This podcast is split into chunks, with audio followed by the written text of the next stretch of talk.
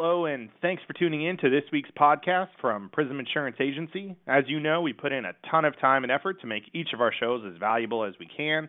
If you find the information useful, please share this podcast with a friend by emailing it to them or sharing this on the social media site of your choice. Does the thought of an IRS audit keep you awake at night?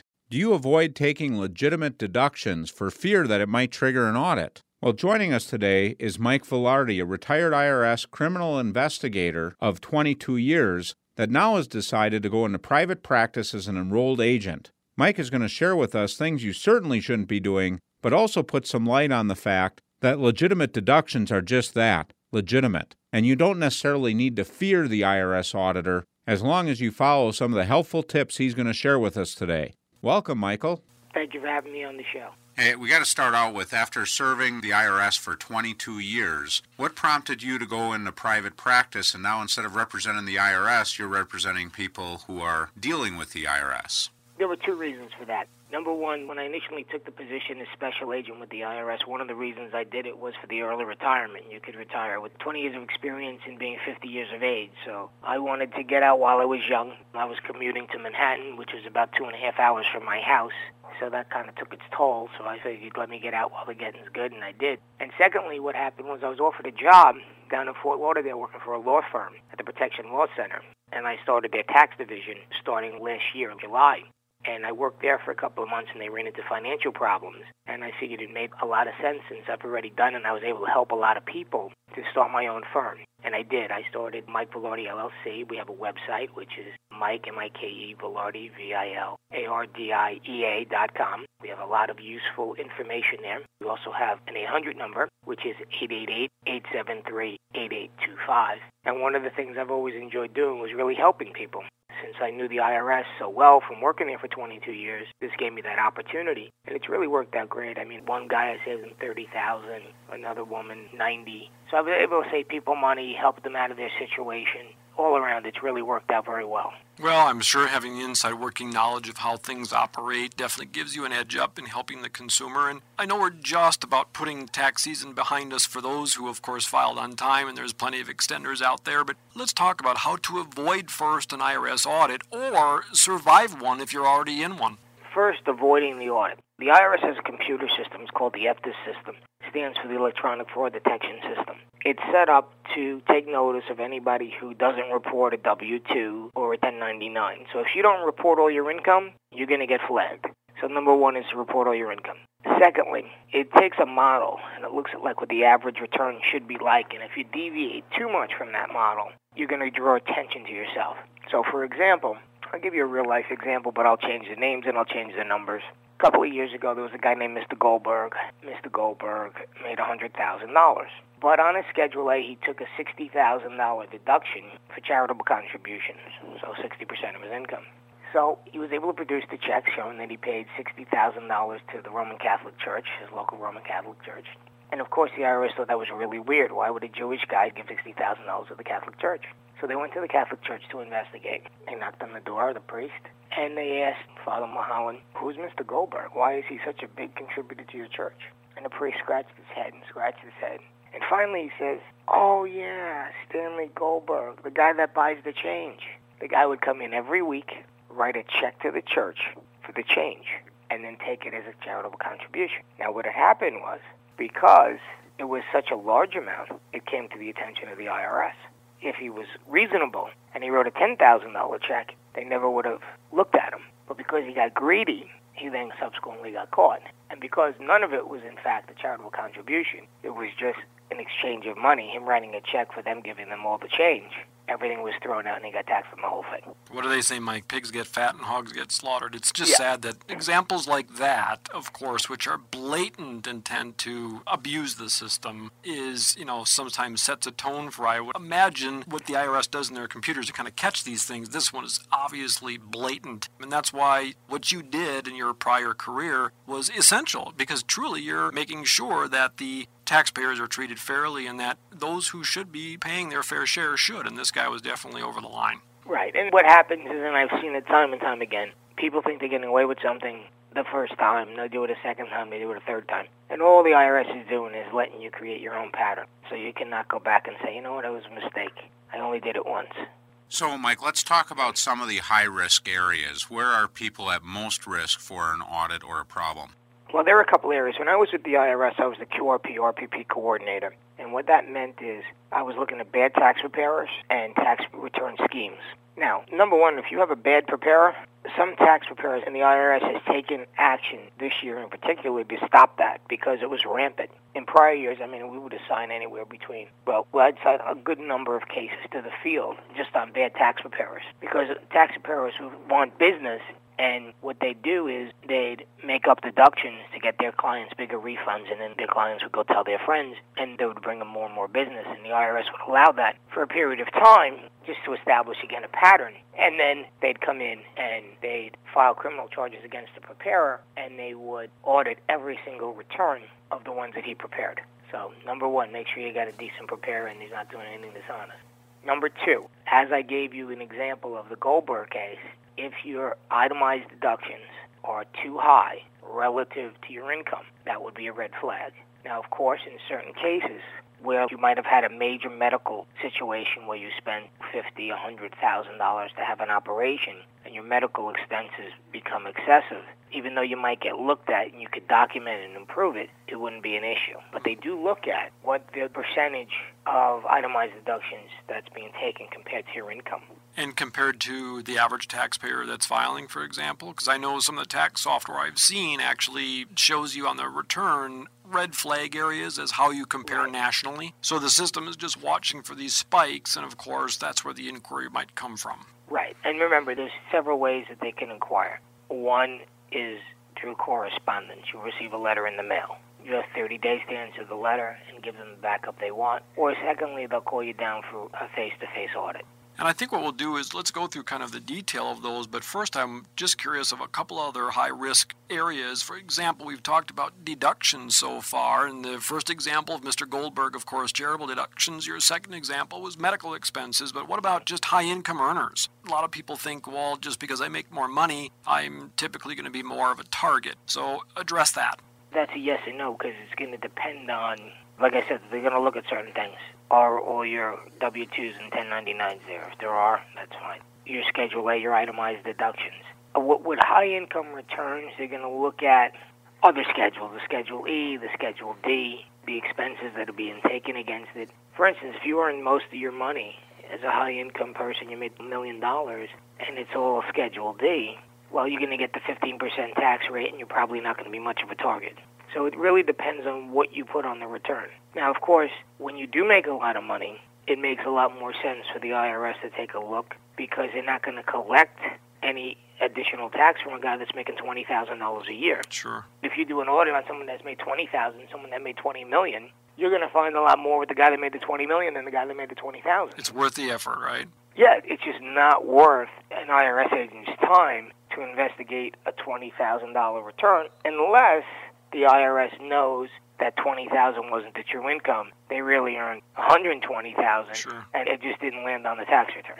What about the old adage that the odds of being struck by lightning is astronomical, but of course, if that is, the odds of being struck twice is even higher. Well, what about that as far as an IRS audit? If I've been audited, let's say, before and found a deficiency, what's the likelihood that they'll continue to want to touch base with me once in a while? Well, actually, they'll probably keep track of you. Yeah. So you kind of got a prior record now. Yeah, kind of in a sense, it's true. But let me just throw this out there also. 2009, President Obama gave the IRS an extra $640 million with the intent of doubling the audit rate. And to some degree, he was successful with that. The money went to hire new auditors, and they also were able to up the correspondence audit rate quite a bit. So people who had never gotten pulled before were all of a sudden getting looked at, you know. Yeah. Well, I can definitely tell you, working with an accounting firm here just post-tax season, there definitely seems to be a lot more inquiries lately than in the past. So obviously that budget went to work and hired, from what we've heard, thousands of additional auditors. Yes, that's what happened. Now, of course, the IRS is being forced to cut back a bit because of the economy. So I guess everybody's feeling the squeeze. But that being said, once you put those people in place, the problem is you got to fund them now every year until they retire. Right. Okay? And you created just a bigger machine. And the IRS has been tasked with also with this Obamacare bill. So in 2014, they're going to start issuing $750 bills to anyone that doesn't have health insurance, and then it's going to be their job to collect that money. Yeah, because there's been an argument right now at the Supreme Court. Is it a tax? Is it not a tax? Who enforces it? Well, clearly it sounds like it's in the IRS's lap. Right, and that's the way it's going to be collected. Now, what I understand about that is there'll be no penalties, there'll be no interest attached to it. It'll be strictly a $750 bill that the IRS will be responsible for collecting. So that means that they're going to have to grow the IRS to some degree because they're not going to be able to handle that with the current employment. They're busy enough. Right now, the IRS is getting absolutely swamped with identity theft. They're having to pull people from all over to handle this identity theft crisis that's currently going on. Yeah, everybody's filing on other people's socials to get refunds, correct? And, of course, President Obama made it much worse by requiring everyone to file 1099s on people that make over $600. Right. So now he's saying, okay, listen, you got to get their Social Security, and then we have this identity theft. So it's compounding the problem. It's really compounding the problem. It's like you're damned if you do, damned if you don't type of situation. So it makes it very difficult going forward. Mike, we're going to take a quick break, and when we come back, let's shift gears back to the point you made about two different types of audits, one face-to-face and one correspondence. And I'd love to drill down on that because what that'll help us understand is how to be better prepared and potentially then avoid the potential for an audit. So please stay tuned.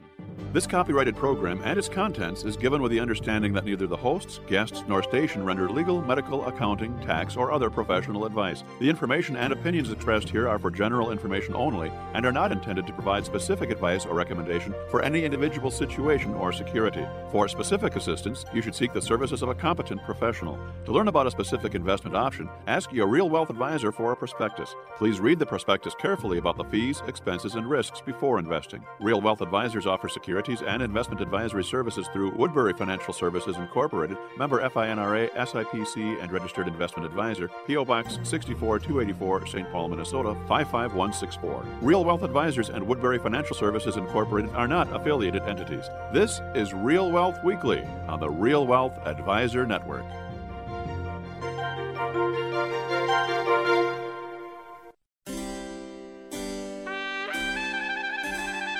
Having a conversation with your child is like putting money in the bank. For example, every time you ask your child, "So, how was your day?" you've just added to your conversation trust account. And when you say to your child, "Good job, son," you get double deposits. And the more you ask, the more you put away. And it's good advice to... Excuse me. And it's good advice to have... Stop that! And it's good advice to have little chats with your child as often as you can. Thank you. Because someday, when they're teenagers, it may pay off big dividends. Dad, can I ask you something? Give your family everything. Give them your time. Thanks, Dad. I think you're right. Welcome back as we continue our conversation today with Michael Vilardi, who's a retired IRS special investigator and now has gone to private practice with Mike Vilardi, LLC, and counseling people on how to be better prepared for an audit or hopefully even avoiding it. So before the break, you mentioned that there are two predominant types of audits. The first one being the face-to-face audit where you're actually called to come in or for them to come to you and sit across the table and respond to their inquiries. So kind of walk us through what to expect in that environment and how to be better prepared for it. Yes. For a face-to-face audit, it's going to have to be usually triggered by something, whether it be, like I said, if you had a bad preparer, that would trigger it, or if there's a large amount of deductions on your return that might be questionable to the revenue officer looking it over before they make the decision to contact you. Now, when you come in for that, they're going to require documentation, receipts, and receipts aren't necessarily enough. As I mentioned with the case of Mr. Goldberg, who, by the way, is a fictitious name, he had the receipts. He had the checks. He could show the checks that he wrote to the Catholic Church. But even though he wrote those checks, they weren't for the intended purpose. So you need to document, not only have the receipt for what it was, so let's say you go out to dinner. But you need to say, who was at the dinner? What was the business purpose for the dinner? Ideally, if you keep a journal, like a daily journal, and you can note that in your journal, that helps. Because if you go back to that and say, look, I took Bob Myers out to dinner, and we talked about marketing my new product, and here it is in my journal, here it is on the back of the receipt, the IRS really won't owe you with that. I think there's a common misconception that if I just have the receipt, I can show that I've proved that I've spent the money. Well, it's not spending the money, it's what did you spend it on. That's correct, right. You got to document what's the business purpose, what it's for. I mean, what I do on a monthly basis, I keep an envelope in the car. I keep all my receipts. If I gas up and I'm going to see a client, I put the name of the client on the receipt. So now they know I spent the money, but I spent it because I'm going to see such and such a client. Well, and again, we've kind of talked about the deduction side of things, but at the same token, you need to be prepared also to show your income activity. So you're going to have to show that flow of income coming in, and that has to, of course, match what you reported on the tax return and ultimately potentially deposits to your bank accounts, correct? Yes, absolutely. Times I think they will look at the bank accounts to make sure that you are reporting all your income. You know, just because something went into your bank accounts doesn't necessarily mean that it was income, but the IRS will make you justify it. Yeah, I can think of a client recently, Mike, that had actually business income coming in, but a family member made a gift of under $13,000 and could not prove that it wasn't earned income, and the IRS basically said, well, we have to consider this income then if you can't prove it was a gift. Yeah, that's what they'll do, right? Unfortunately, put the onus on you. That's why you got to have your ducks in a row and be prepared. So let's transition to that correspondence audit. So face-to-face, of course, it's one or two visits potentially. They might spend quite a bit of time on site. Do you recommend to go to them or have them come to you? I think I'd rather go to them. Because whether you have them into your business or have them into your home, they might notice things or see things that you don't want them to notice.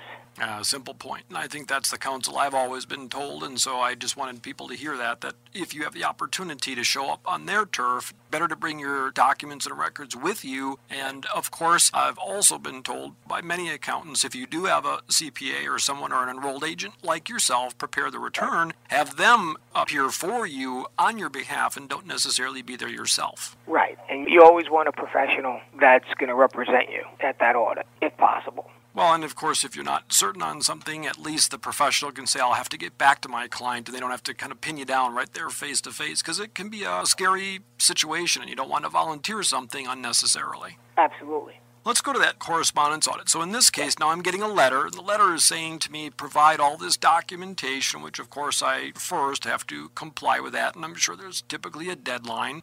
Walk us through the ins and outs of the correspondence audit. Okay, what happens with a correspondence audit is this.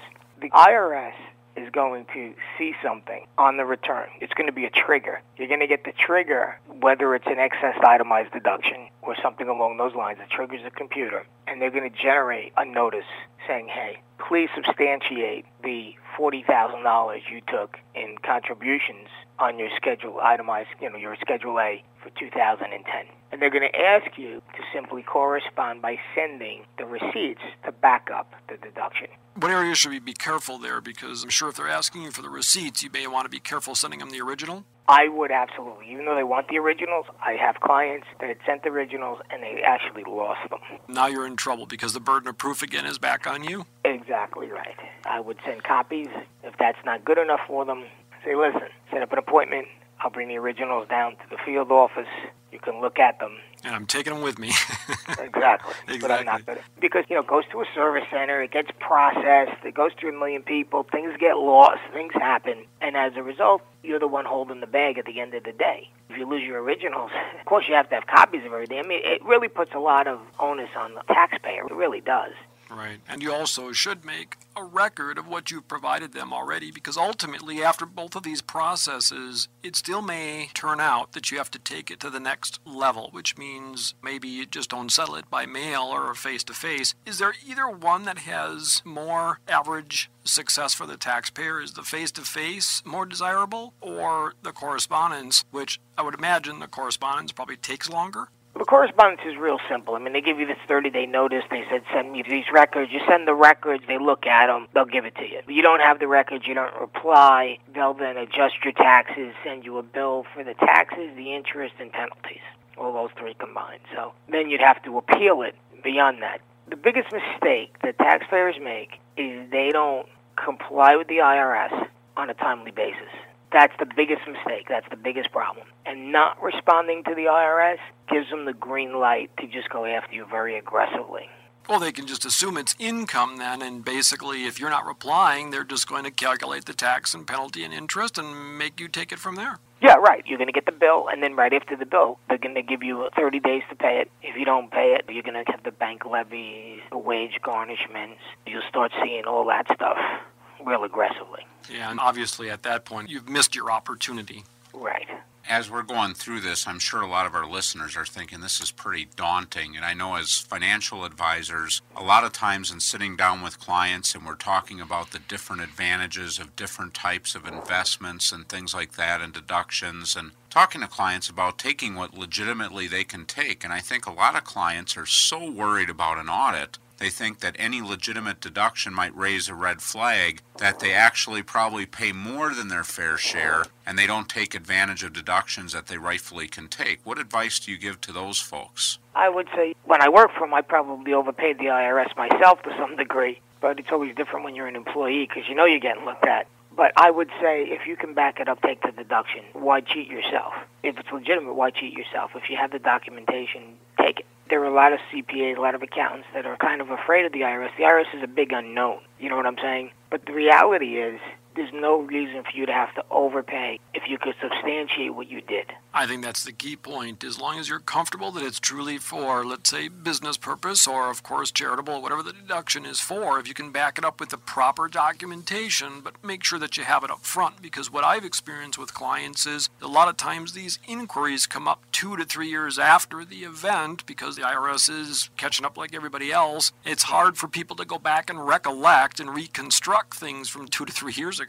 Yeah, just so you know, there is a 3-year civil statute of limitations and a 6-year criminal one. Let me just tell you how they calculate the time. It's from the time that the return is filed. So if you extend it, of course, it's 3 years from that extension. That's correct, okay. Exactly. And then there's a 6-year statute of limitation on the criminal side of it. And then after 10 years, the IRS purges all their records. So it's important for people to know the difference between tax avoidance and tax evasion is about 20 years, right? Yeah. Right. Tax avoidance is legal. Tax evasion is not. A lot of it has to do with the intent, the pattern. There's certain elements that'll make it criminal. Yeah, well, evasion comes with supervised government housing, I believe. So. Yes, right, but I think your meals are included. Yeah, so. Free health. Yes, that's true. That's true.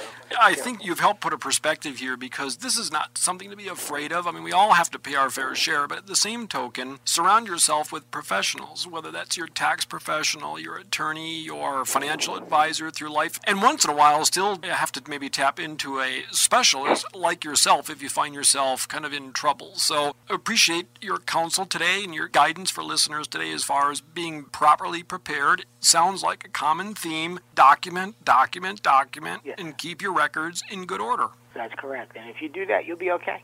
And with your statute of limitations you've mentioned, again, 2 years ago is hard to remember if you keep things organized for those 3-year blocks of time, unless, of course, like you said, it's criminal, 6 years, at least you're protecting yourself because it has at least been common to me that most people's inquiries come nearer that 2 or 3 year time period when enough time has elapsed that sometimes things are forgettable. That's true. And if they need a professional, they could call me at 888-873-8825. Or go to my website, which is Mike, M-I-K-E, Vilardi, V-I-L-A-R-D-I-E-A, which stands for enrolledagent.com. That's MikeVilardiEA.com. And we'll be happy to help you. Excellent, Mike. Well, thanks for joining us today, enlightening our listeners in transitioning from 22 years of service from the federal government now to the private side and private sector and helping people really understand how it works on the inside. Thanks again for joining us today.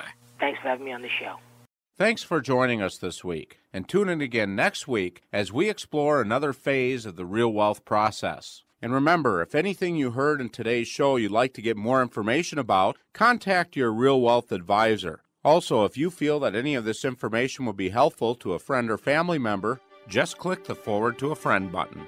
This copyrighted program and its contents is given with the understanding that neither the hosts, guests, nor station render legal, medical, accounting, tax, or other professional advice. The information and opinions expressed here are for general information only and are not intended to provide specific advice or recommendation for any individual situation or security. For specific assistance, you should seek the services of a competent professional. To learn about a specific investment option, ask your real wealth advisor for a prospectus. Please read the prospectus carefully about the fees, expenses, and risks before investing. Real Wealth Advisors offer security securities and investment advisory services through Woodbury Financial Services, Incorporated, member FINRA, SIPC, and registered investment advisor, P.O. Box 64284, St. Paul, Minnesota, 55164. Real Wealth Advisors and Woodbury Financial Services, Incorporated are not affiliated entities. This is Real Wealth Weekly on the Real Wealth Advisor Network. Thank you so much for tuning in to this week's podcast from Prism Insurance Agency. We've got additional information and links in our show notes, which you can click on to learn more. If you have any questions about any of the topics covered or would like to learn more, you can go to our website, www.myprisminsurance.com. You can reach out to us on Facebook or LinkedIn or Twitter. Call us at 951-243-2800 or email me directly at prob@myprisminsurance.com. The email is in the show notes as well. Once again, thank you so much for tuning in and have a wonderful week.